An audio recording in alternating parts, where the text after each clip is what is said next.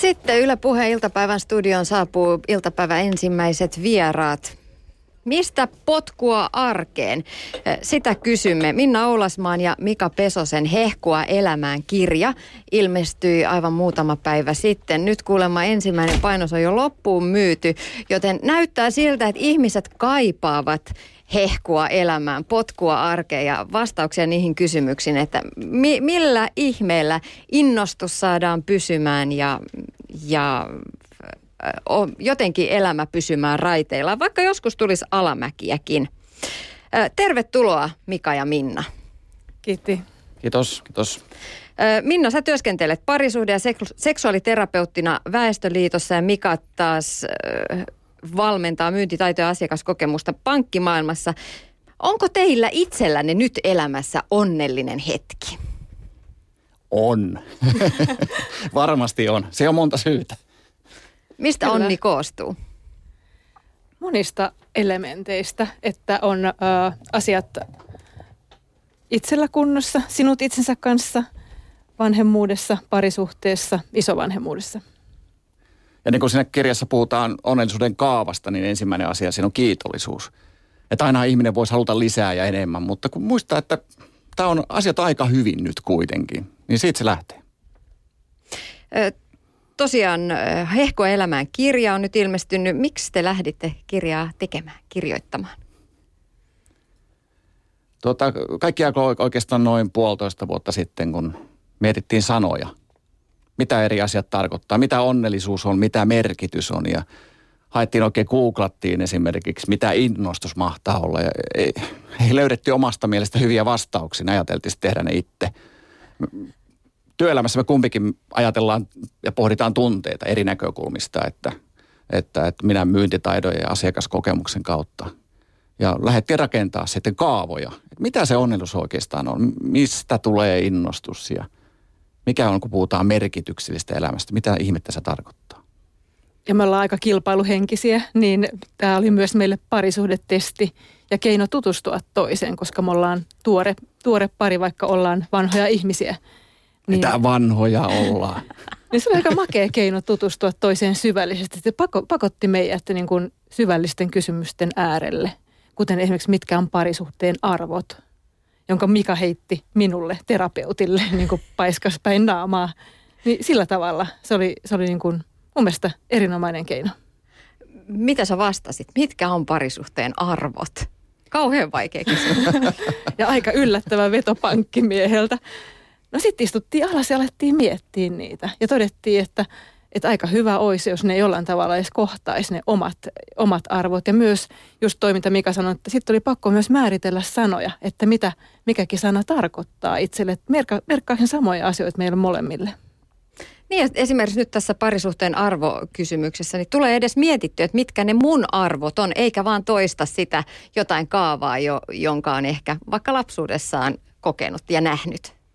Ja sitten elämän aikana on eri parisuhteita monilla ihmisillä – moni on tämmöinen sarjaseurustelija, niin erilaiset arvot saattaa olla sitten eri, eri ihmisten kanssa, jotka nousee merkityksellisiksi. Mutta me haluttiin just miettiä sitä, että mitkä on niin kuin meille molemmille tärkeät asiat ja miten löydetään yhtymäkohdat, meidän yhteiset, meidän parisuhteen arvot.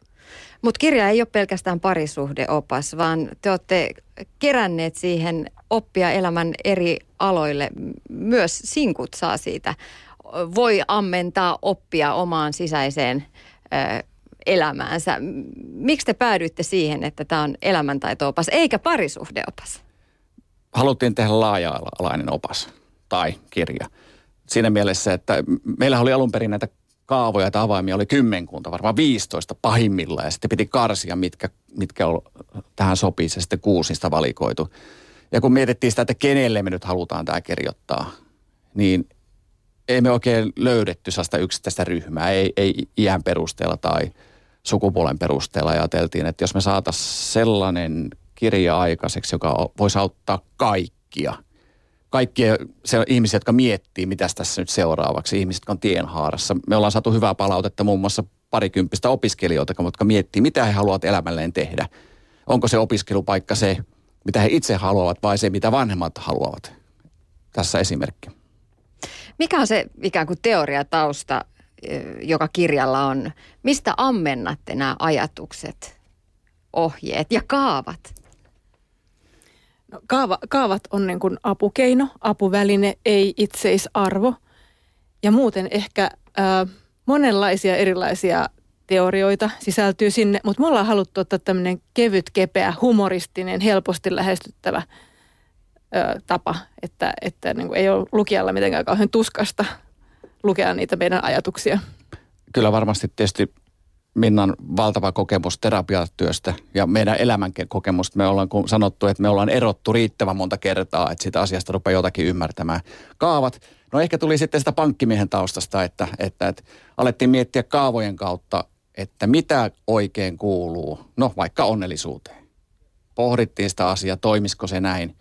Ja, ja me ollaan luetettu tätä kirjaa aika paljon ystäville ja tuttaville, jottakin tiedettiin olevan kiinnostuneita tällaisista asioista. Ja etenkin mieslukijat on tykänneet näistä kaavoista. Että se on vähän ehkä, sanotaanko, erikoinen tai erityinen, ainutlaatuinen tapa miettiä asioita. Että miettiä, mitä siihen minun onnellisuuteen kuuluu. Ja, ja, ja niitä oli, kuulkaa, aika hauska tehdä.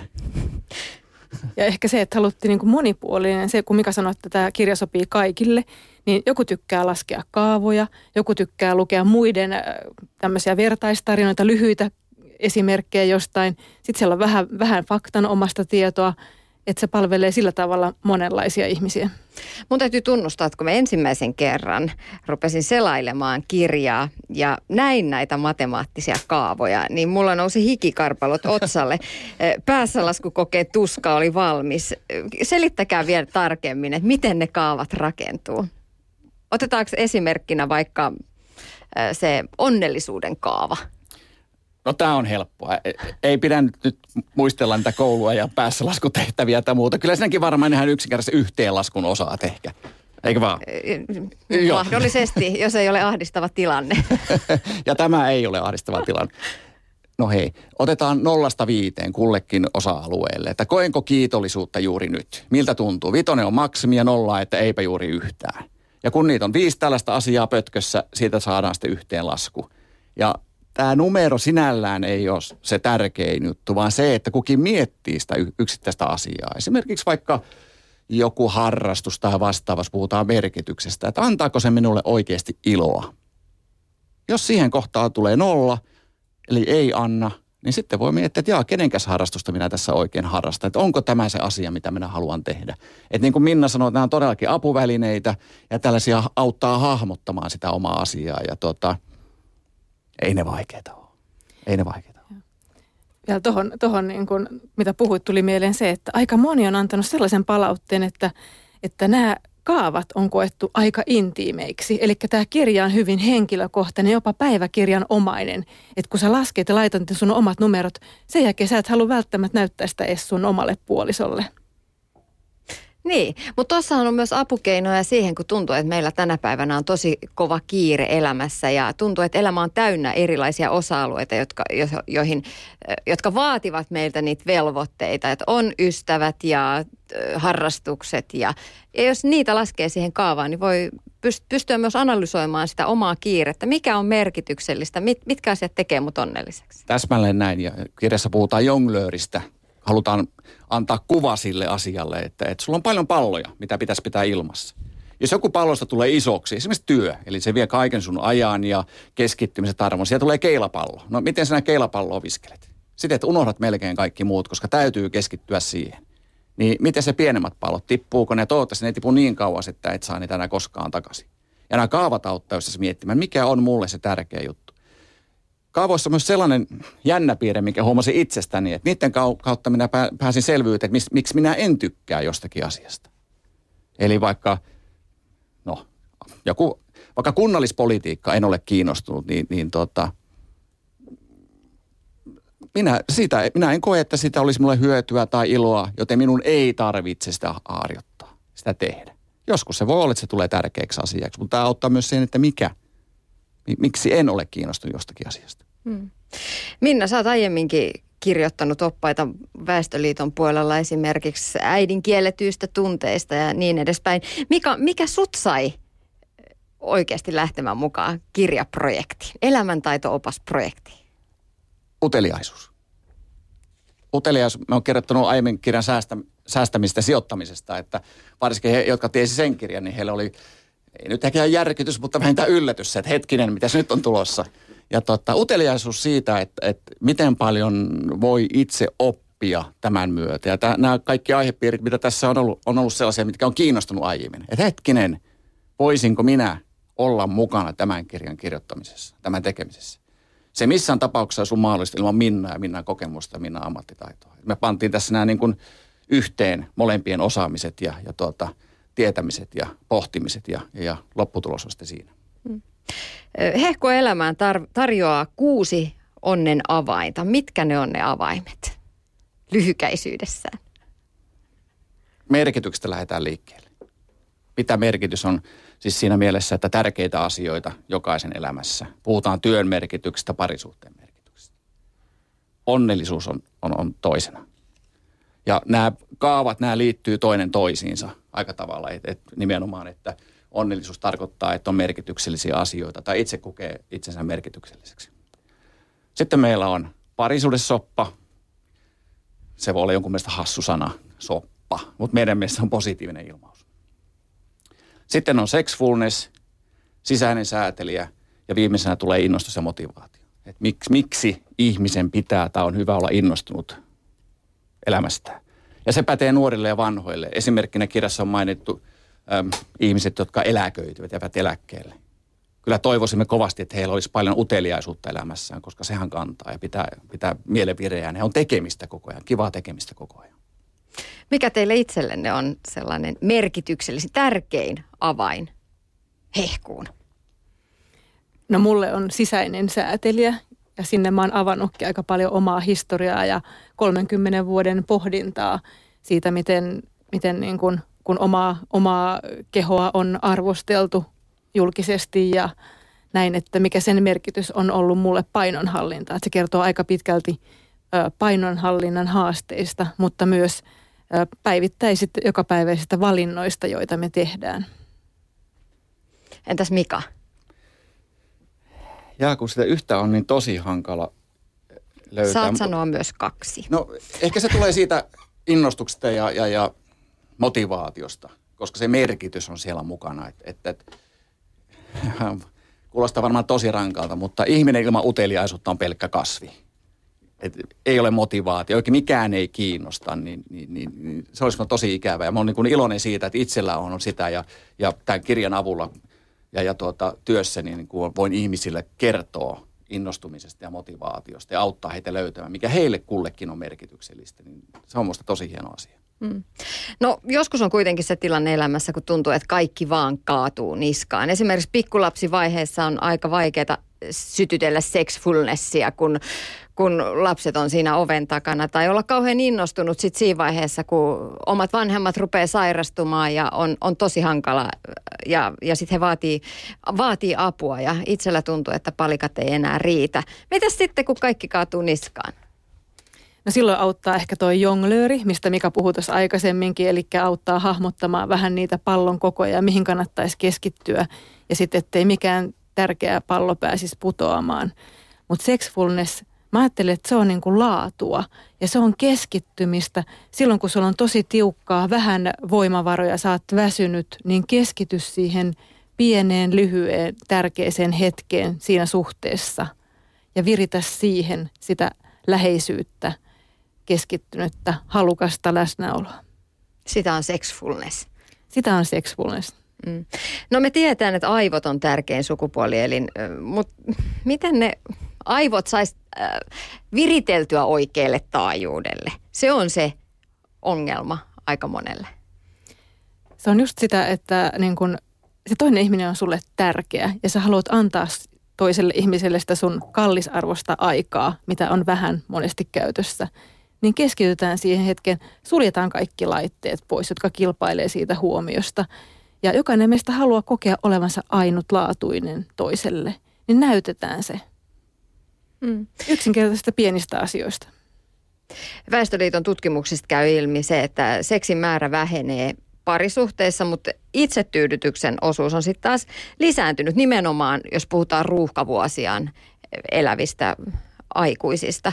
Mitkä on teidän konstit tällaisen pikkulapsiperheen ruuhkavuosien ö, seksielämän elvyttämiseen? Ei se sooloseksikään ole huono asia, se on ihan hyvä asia. Ja se on hyvä, hyvä asia siinä kohtaa. Seksfulnessissa puhutaan myös kahvikuppivertaus, eli meillä ihmisillä voi olla erilainen merkitys koko seksuaalisuudella. Niin sillä voidaan tasata niitä esimerkiksi halukkuuseroja. Mutta just nämä, että keskitytään niihin pieniin hetkiin, koska ei, ei voida satsata panostaa paljon. Ja pidetään sitä seksfulnessia yllä koko päivän. Eli pidetään toista mielessä, lähetetään kivoja viestejä, puhutaan kauniisti kunnioittavasti toiselle vähintään yhtä asiallisesti kuin kunnioitetulle työkaverille. Eli pienillä, pienillä, se on asennetta, se on kunnioittamista, arvostamista ja sitä, että mä en pidä sua itsestäänselvyytenä. Kuinka tärkeä osa ihmisen hyvinvointia tyydyttävä seksielämä on? Se vaihtelee jokaisella ihmisellä ja varmasti sen elinkaaren aikana, että joskus on pakko vaan satsata vaikka – lapsen hoitoon tai muuhun. Mutta se on sellainen asia, mistä täytyy keskustella parisuhteesta ja siitä merkityksestä. Ja sexfulness on juuri semmoinen hyvä ää, keino keskustella. Ja siinä me ollaan kerrottu esimerkiksi semmoinen kuin lempeä laisto, joka auttaa ää, torjumaan toisen lempeällä tavalla silloin, jos itsellä ei ole sellaista keskittymiskykyä, että ajatukset on vaikka siinä vauvan hoidossa, että juuri nyt mulla ei ole seksfulnessia, mutta odota hetki, niin kun mä saan hoidettua nämä asiat, niin silloin mä pystyn keskittyä sinuun. Ja silloin toinen ei loukkaannut. Teillä kirjassa on kyllä yksi aika mainio vinkki tällaisen lapsiperheen, lapsiperheen seksielämään. Mun on pakko lainata tämä täältä. Kun telkkarissa pyörii pikkukakkosen palomies Sami, voisiko isä silloin vähän hullutella, lähestyä äitiä ja olla panomies Sami? Kiitos tästä. Kiitos. Mä luulen, että monessakin perheessä toi palomies Sami saattaa saada vasteedes tota, hymyn huulille. Onko se ollut teidän tarkoitus? On. Ja sexfulnessiin kuuluu myös irrottelu. Siihen kuuluu turvallinen jännitys ja irrottelu, ja tämä on juuri sitä. Ainakin se saa hymyn huulille. Mm, rehellisesti kuitenkin, jos mietitään ruuhkavuosia eläviä perheitä, niin voidaan sanoa, että panomies Samin ilmaantuminen makkariin ei aina sytytä. Miten halu syntyy? Millaisista aineksista jos puhutaan ihan teoreettisesti? Aika paljon siitä toisen kunnioittamisesta, arvostamisesta ja siitä, että kummallakaan ei tule tunne, tunne siitä, että yksin on vastuussa asioista. Eli sellaisista jaetaan yhdessä niitä kotitöitä, ei tule epäoikeudenmukaisuuden kokemusta. Ja se, että me ollaan yhdessä tässä tiiminä, niin kuin sexfulness on se, että me ollaan, että meillä on yhteys meillä on se yhteys, meillä on intiimillä hetkellä yhteys, mutta se yhteys on oikeastaan koko ajan läsnä. Ja myös semmoinen niin kuin lempeä, iloinen huumori kantaa myös niiden vaikeimpien hetkien yli. Todellakaan aina ei ole helppoa ja juuri pikkulapsivaihe on hyvin haastava monille, mutta jotenkin siinäkin, jos pystyisi edes semmoisen riittävän tason säilyttämään, että ei päästä vieraantumaan toinen toisistaan kovin pahasti. Niin ja ehkä ajatuksena sellainen, että onneksi meillä on toisemme, vaikka tämä kaikki onkin nyt aika vaikeaa. Ja sitten se, että, että kyllä se pikkulapsivaihekin sitten ajan myötä helpottaa ja yhdessä ollaan tässä. Samassa soseessa ollaan. Niin samaa soppaa pyöritetään. Puheen iltapäivässä vieraana Minna Oulasmaa, Mika Pesonen. Heiltä on ilmestynyt Hehkua elämään kirja. Mm, moni aikuinen 30-40-vuotias tuntee nahoissaan arjen paineet. Siitä nyt on tässä jauhettu ja puhuttu jo. Päivät toistuu samanlaisina. Tuntuu, että elämässä on jo kaikki ne haaveet toteutuneet, mitä, mistä on nuorempana unelmoinut. On ehkä lapset, on oma koti, on kiva työ, mihin on saanut kouluttautua. Mistä innostusta? Miten saada innostus elämään pysymään, vaikka niin sanotusti kaikki olisi jo saavutettu? Niin, siinä mennään siihen, että, että, että mitä sitten, jos kaikki on saavutettu, mitä se tarkoittaa? Että ta, oliko se sitä, että piti saada se auto ja talo ja kesämökki ja tämäkö sitten on vai onko se jotakin muuta? Jos ajatellaan, että saavuttaminen tarkoittaa materiaali, niin sittenhän se ehkä on. Mutta sitten se tulee ongelma, että nyt sait sen, mitä sitten, jos voi elää aikaa odote vielä 50 vuotta. Niin voi olla aika hankalaa. Nimenomaan taas tullaan siihen uteliaisuuteen ja, ja siihen avoimuuteen, että ollaan utelias elämälle, mitä seuraava päivä tuo tullessaan. Et, et, et se, se, se on kaikkea muuta kuin materiaa. Et ajatellaan joku matkustaminen tai tällainen, niin miksi ihmiset käy matkoilla? No sehän edellyttää uteliaisuutta. Mitähän siinä kaupungissa tapahtuu? Mitä siinä maassa tapahtuu? Ja olisi varmaan kiva. Ja semmoinen, jokainen voi miettiä, että, että, että onko omassa itsessä sitä halua miettiä sitä seuraavaa päivää, pohtia sitä omaa uteliaisuutta, kiinnostusta johonkin asioihin, niin sen soisi, että se ei koskaan lakkaisi. Lapsenomainen utelias, niin kun meillä tätä kirjaa tehdessä, niin, niin tämä oli valtava viidakko. Luettiin paljon kirjoja ja pohdittiin yhdessä ja oli valtavan hauskaa. Ja se kantaa. Se kantaa. Uteliaisuus. No mutta jos se innostus on vähän kateissa, työ alkaa maistua puulta ja parisuhdekin ehkä vähän. Ja, ja sehän on valtavan luonnollista, että, että, että me ei ainakaan niin kuin ihan täysin allekirjoita sitä, että joka päivä pitäisi olla valtavan innostunut. Nimenomaan pitäisi olla. Vaan saa olla huonoja päiviä. Saa olla huonoja hetkiä. Ihan varmasti tulee tö- töissä, mitä nyt kukin tekeekin, niin sellaisia tilanteita, että onko tämä nyt sitten, tää, tässäkö nyt oli. Niin peruslähtökohta on kaksi vaihtoehtoa. Että miettiä sitten, että voisiko tehdä jotakin muuta – miten muuttaa näitä olosuhteita tai parisuhde, että miten tämä meidän parisuhde jaksaa. Tai sitten voisiko muuttaa omaa asennetta. Vaikuttaa olosuhteisiin tai va- vaikuttaa omiin asenteisiin. Ne on ne kaksi juttua. Et vakava pohdinta. Ja, ja todellakaan ei kannusta mihinkään vastuuttomuuteen. Että jos tekee isoja päätöksiä, esimerkiksi uran vaihtoa tai muuta, niin se täytyy tehdä vastuullisesti lähimmäistä huomioiden. Pohtii asioita, mitkä tässä nyt sitten tulee vastaan, mitä riskejä on – ja sitten jos siltä tuntuu, niin sitten tehdä liikkeet. Entä sitten, jos työelämässä tulee mutkia vastaan? Monella työpaikalla YT tälläkin hetkellä menossa. Mistä kaivalla innostusta, jos tuntuu, että ympärillä on enemmän uhkia kuin mahdollisuuksia? Koittaa löytää se työn merkitys. Että jos, tuntuu, jos sinusta nyt tuntuu tällä hetkellä, että tämä, mitä työ nyt teen, niin on tosi mälsää. Niin pohtia sitä, että ok, mitä tämä työ mulle antaa? Mikä se mun työni merkitys on? Tuolla, kun tuota, pankkimaailmassa puhun työn merkityksestä, niin esimerkiksi vakuutusneuvojille, niin myytkö sitä vakuutuksia vai annatko asiakkaalle turvalliset yöunet? Se on aivan kaksi esiä. Te tiedätte ehkä tämä esimerkin kivenhakkaista. Kysytään toiselta, mitä teet työksi? Hakkaan kiviä.